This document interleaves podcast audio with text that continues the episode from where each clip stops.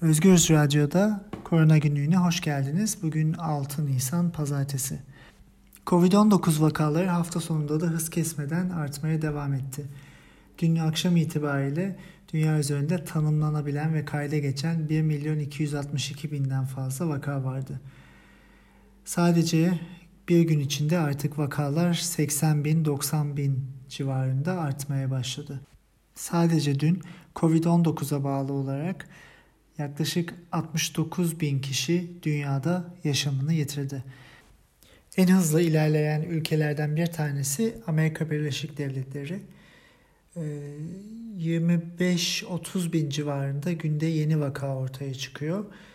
Ee, ve e, dün itibariyle binden fazla insan Amerika Birleşik Devletleri'nde yaşamını yitirdi. Ee, bunun yanında Avrupa'da İspanya, İtalya, Fransa e, hızlı artışlarına devam ediyor. Ölüm sayıları da bu ülkelerde oldukça fazla. Örneğin Fransa'da son iki gündür binden fazla insan gün içinde yaşamını yitiriyor. Almanya'da da vaka sayıları aslında hızlı artıyor.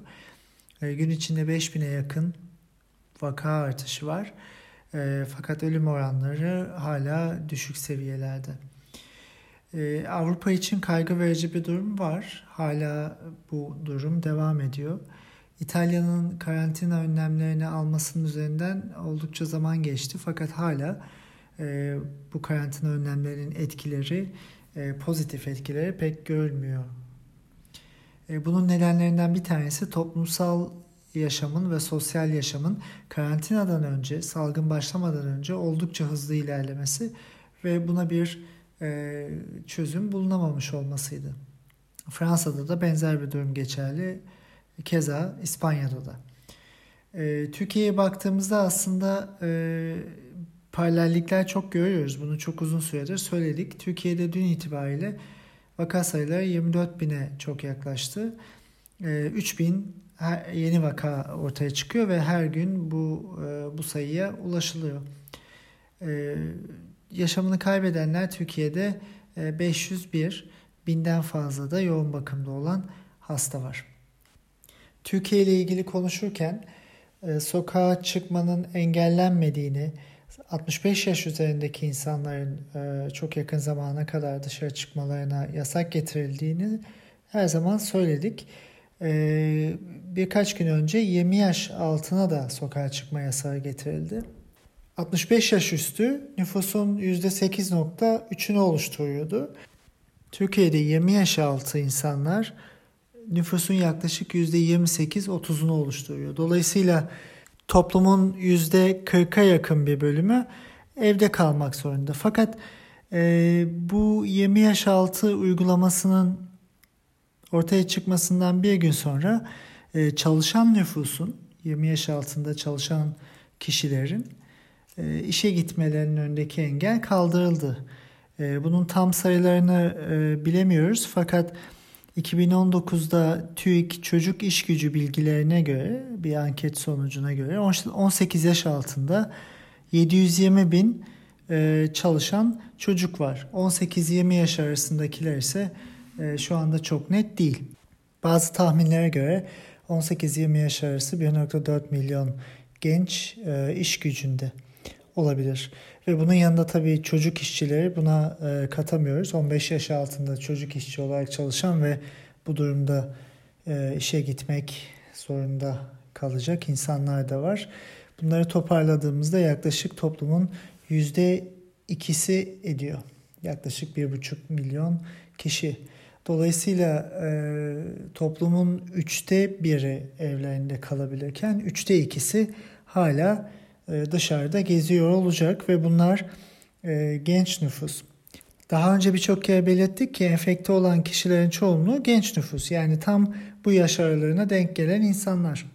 Türkiye'de buna yönelik bir yaş dağılımı analizi bilmiyoruz, açıklanmadı. Fakat Almanya'daki vakalara bakalım. 92 bine yakın vaka var ve bu toplam vakaların %0.8'i 5 yaş altında. %2'si 5-14 yaş arasında. %70.6'sı e, neredeyse dörtte üçü 15-59 yaş arasında. %19.2'si 60-79 yaş. %7.4'ü ise 80 yaş üzerinde.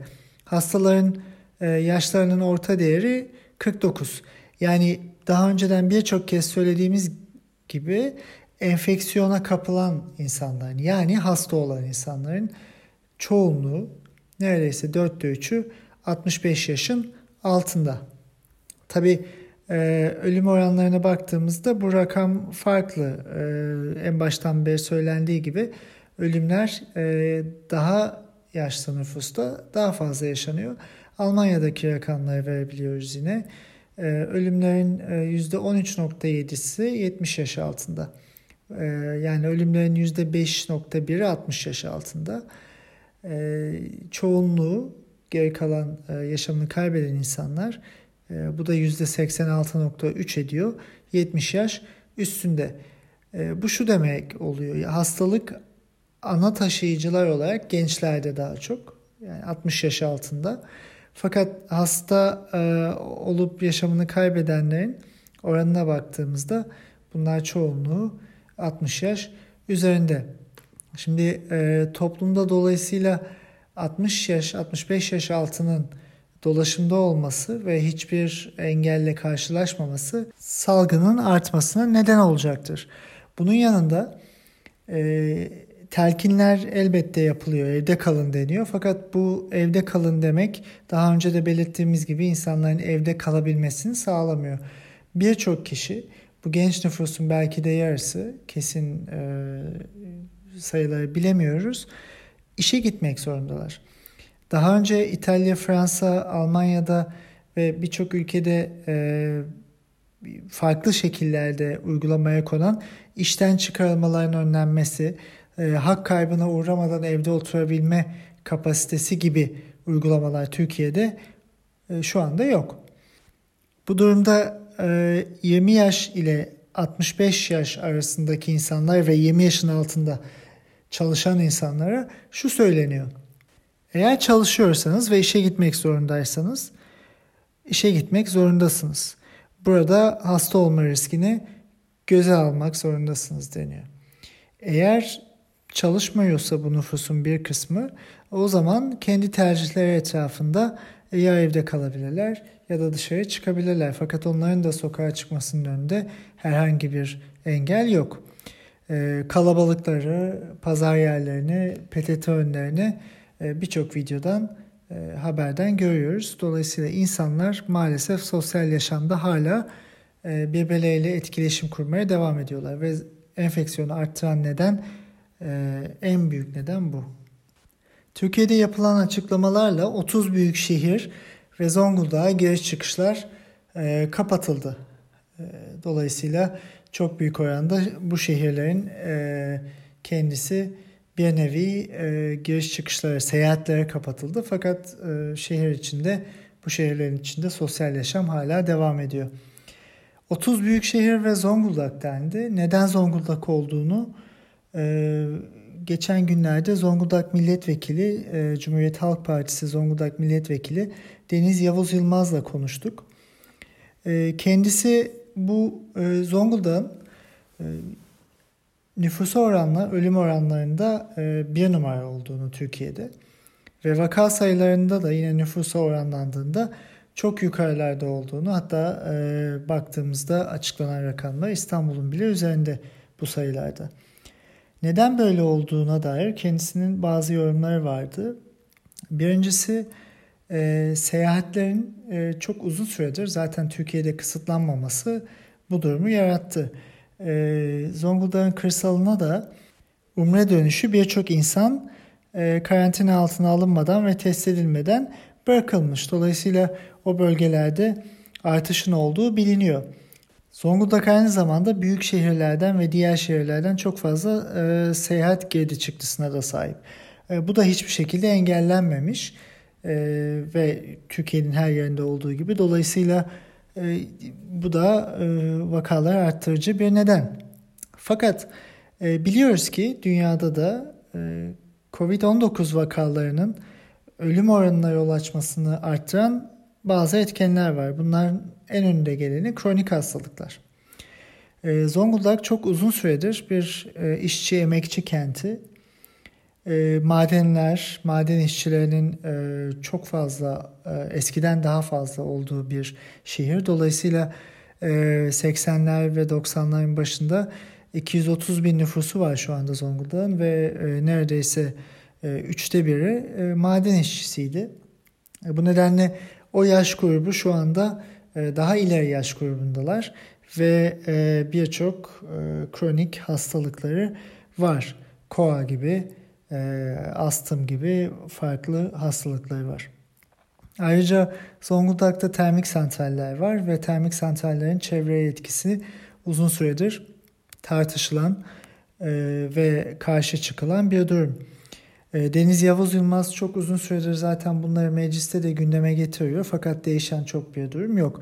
Şu anda Covid-19'la e, birleştiğinde ölüm oranlarının yüksek olması bu üç nedenle seyahatler, e, dışarıdan gelen insanların test edilmeden e, bırakılması ve e, kronik hastalıkların zaten çok olması Zonguldak'ın maalesef Türkiye'nin bir numarasına yerleşmesinde beraberinde getirdi.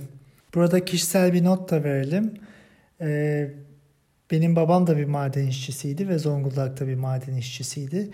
E, ve Zonguldak'taki maden işçilerinin çoğunda olduğu gibi onda da e, solunum yollarında e, kronik hastalık vardı, e, koa hastalığı vardı ve geçen sene bir enfeksiyon hastalığından e, ben de babamı kaybettim.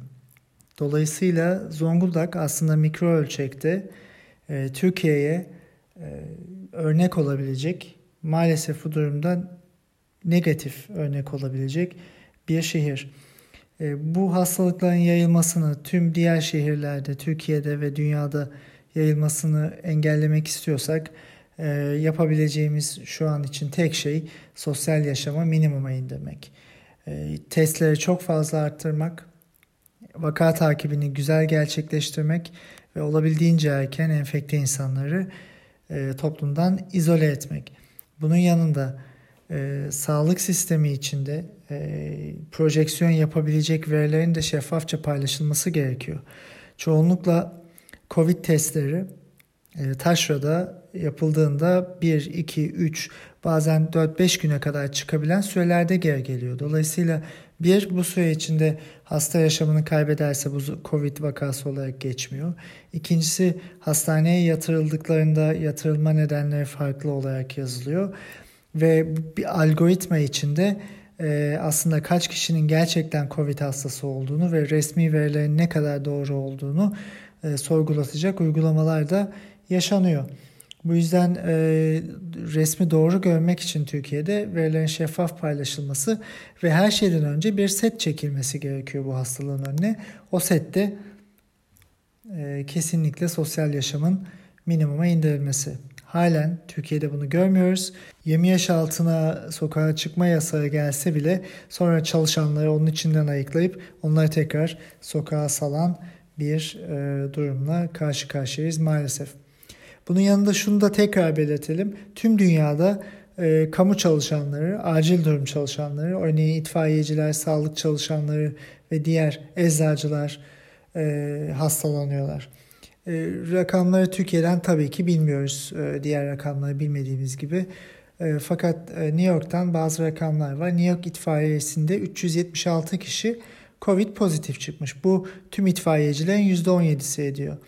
Acil sağlık personelinin de %24'ü Covid'li ya da hastalık izninde. Dolayısıyla sistem işte böyle yavaş yavaş bozuluyor. E, bildiğimiz üzere bine yakın sağlık çalışanı da Türkiye'de e, pozitif çıktı Covid için. Bu ilerleyen dönemlerde hastalığın böyle fütursuzca devam etmesinden sonra daha da artacak ve maalesef e, bir yerden sonra e, bu denklemin e, bilinmeyenleri çok fazla olduğu için için içinden nasıl çıkılacağını belki biz bile tahmin edemeyebiliriz.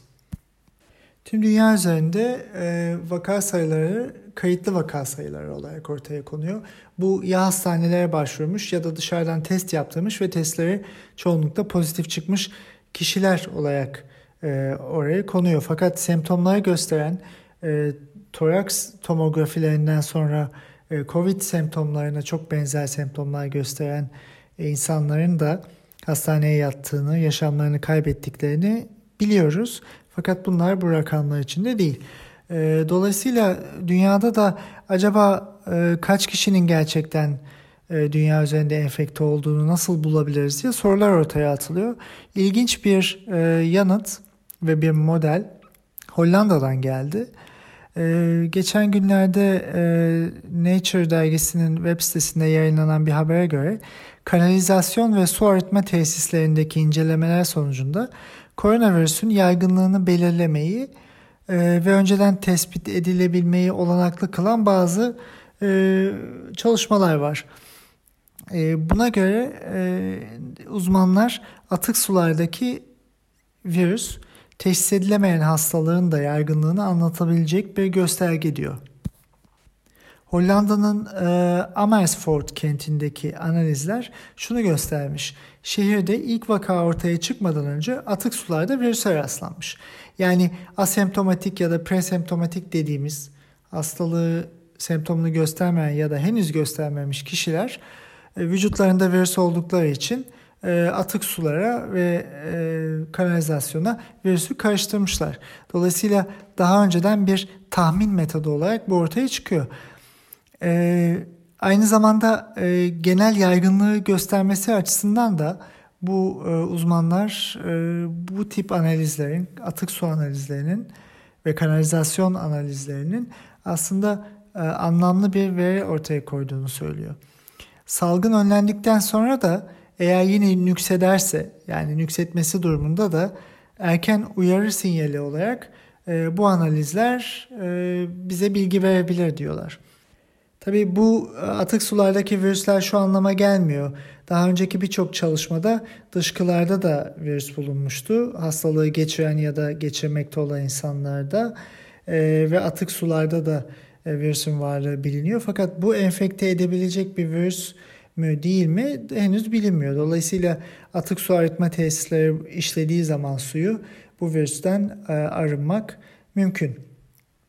E, fakat burada şunu söyleyebiliriz. E, bu analizler virüsün ve hastalığın, COVID-19 hastalığının yaygınlığı hakkında önemli bilgiler veriyor ve enfeksiyonun geniş bir toplumda artıp artmadığı yönünde de oldukça erken tanı imkanı bize sağlıyor. Ee, örneğin büyükşehir belediyeleri Türkiye'de böyle bir analize gidebilir ve e, şehirlerdeki hastalık yaygınlığına dair bir göreceli e, veri hepimize ulaşmış olabilir. Son olarak kısaca ilaç konularına değinelim. Her gün başka bir haber çıkıyor ve her gün dünyanın bir yerinde laboratuvarda şu şu ilaç virüsü öldürdü. Bu ilaç virüsün yok olmasına etkili oldu. Laboratuvarda bunu yapabildik, laboratuvarda şunu yapabildik deniyor. Burada tekrar altını çizelim her böyle çıkan habere e, tekrar ve tekrar e, yanıt vermektense laboratuvarda uygulanan ve görülen canlı organizmalar içinde denenmeyen herhangi bir çalışmanın ilaca dönüşme olasılığı o aşamadaki bilgiyle çok azdır. Ee, daha önce belirttiğimiz gibi bu keşif aşaması denir bu laboratuvar e, analizlerine ve keşiften sonra hayvan deneyleri yapılır. Bu deneylerde e, preklinik, klinik öncesi analizler denir ve bu analizlerde yan etkilere bakılır. Herhangi bir etkenin hangi dozda kullanılması gerektiği ölçülür ve bundan sonra e, klinik çalışmalara geçilir. Eğer sonuçlar olumluysa klinik çalışmalarda ilk önce e, sağlam hasta olmayan bireylerle çalışılır. Yan etkilerine insanda bakılır ve sonra diğer faz aşamalarına geçilir küçük bir deney grubuyla başlanır, hasta grubuyla. Ondan sonra bu grup büyütülür ve eğer her şey beklenen gibi ise onay alınır ve ilaç artık hastalar üzerinde e, reçeteli olarak ve e, doktorlar tavsiyesinde kullanılır. Bunun dışındaki herhangi bir onaylanmanın öncesindeki herhangi bir kullanım deneysel kullanımdır. İnsanlar üzerinde kullanılsa bile. Şu anda COVID-19 için herhangi bir ilaç herhangi bir otorite tarafından onaylanmış değil. Bunu onaylayan belli kurumlar var. Amerika'da FDA, diğer yerlerde de farklı kurumlar var ve bunlar koordine bir şekilde çalışıyorlar. Ee, şimdi e, Dünya Sağlık Örgütü e, çok umut veren birkaç tane ilaç olduğunu söylüyor. Bu umut vermek de şu şekilde bu ilaçların hepsi başka hastalıklarda kullanılmış, başka hastalıklar için geliştirilmiş.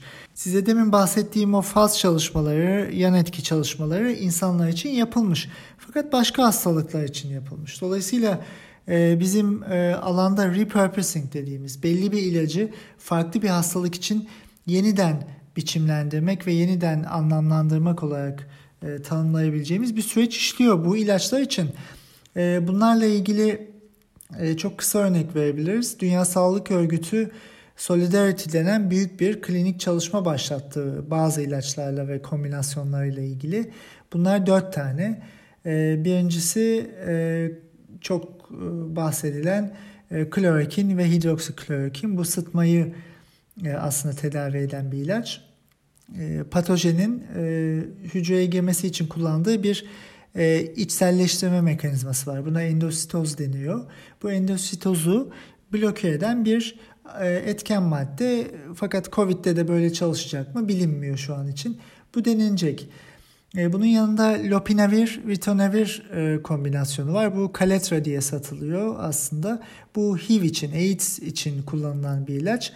E, virüs, bu RNA virüsü daha önce çok bahsettiğimiz gibi virüs hücreye girdikten sonra kendi proteinlerini hücrede üretmeye başlıyor. Fakat bunu bu proteinlerin hepsini birleşik halde üretiyor ve ee, sonradan bu proteinler kendi etken gruplarına, etkili fonksiyonel gruplara kesiliyor. Kaletra kombinasyonu e, bir proteaz inhibitörü zaten. İşte bu proteinlerin e, kesilmesine yol açan enzime proteaz deniyor. Bu enzimi e, bloke etmek üzerine kurulu. HIV'de belli oranda çalıştığı biliniyor. SARS-CoV-2 de bir RNA virüsü olduğu için burada da çalışabileceği düşünüldüğü için e, bu klinik çalışmaya dahil edilmiş durumda. Üçüncü ilaç ise e, bu Solidarity klinik çalışmasına dahil edilen Remdesivir. Remdesivir de e, daha önceden başka hastalıklarda Ebola için ve başka önceki SARS'ta da denenmişti. Remdesivir aslında RNA üzerinde bulunan baz dediğimiz e, nükleotitlerin, yapı taşlarının e, modifiye halleri olarak adlandırabileceğimiz bir ilaç. E, RNA üzerinde A, C, G ve U denen dört farklı e, yapı taşı bulunuyor.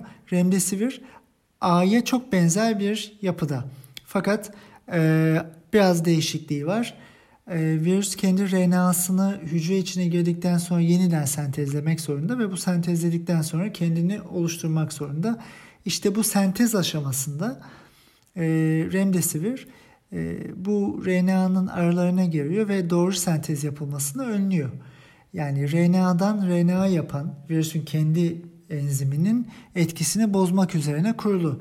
Aslında çok e, akılcı ve anlamlı bir mekanizma. Fakat e, bu ilaç çok fazla e, çok etkili bir şekilde çalışmış değil şu ana kadar. E, diğer hastalıklarda. Şu anda e, çok olağanüstü bir durum yaşadığımız için bu ilaç COVID-19'da da bu klinik çalışmaya dahil edilmiş. Dördüncüsü de interferon. Interferon dediğimiz bir madde ve bu e, interferon bağışıklık sisteminin düzenleyicisi. Bağışıklık sistemindeki enfeksiyondan kaynaklı olan enflamasyon dediğimiz bir ilk tepkiyi, yangı tepkisini azaltmaya yönelik bir ilaç. Dolayısıyla şunu söyleyebiliriz. Bunun dışındakiler oldukça deneysel e, çalışmalar e, ve şu an için çok inandırıcı bir e, klinik sonuca varmamış çalışmalar. Bu dört ilaç da, bu dört ilaç kombinasyonu da aslında şu an için çok kesin bir COVID-19 tedavisine yol açar mı açmaz mı onu e, bilemiyoruz. Bu klinik çalışmanın büyük 70'ten fazla ülkenin katıldığı klinik çalışmanın sonuçlanmasını beklemek zorundayız. O zamana kadar e, yapılacak herhangi bir tedavi açıklaması biraz şüpheyle yaklaşmamız gereken durumlar. Bunun yanında tabii plazma tedavisi gibi farklı metotlar da var. Bunları da önümüzdeki programlarda konuşabiliriz. Onların da e, negatif ve dikkatli olunması gereken yönleri çok fazla. Bilim elbette bir sonuç bulacak. Bilim elbette e, bir ilaç, bir tedavi imkanı buna e, bulacak. Fakat daha o gün bugün değil. Bunun kabulüyle biz ilaç dışında ne yapabiliriz? Bu hastalığı nasıl engelleyebiliriz? Yoluna gitmemiz gerekiyor. Türkiye'nin de acilen yapması gereken tekrar en başa dönersek sosyal yaşama minimuma indirmesi ve e, sokağa çıkmaların önüne geçmesi. Her gün değişen gündemde yarın çok daha başka bir gündemle e, tekrar görüşmek üzere. Sağlıklı kalın.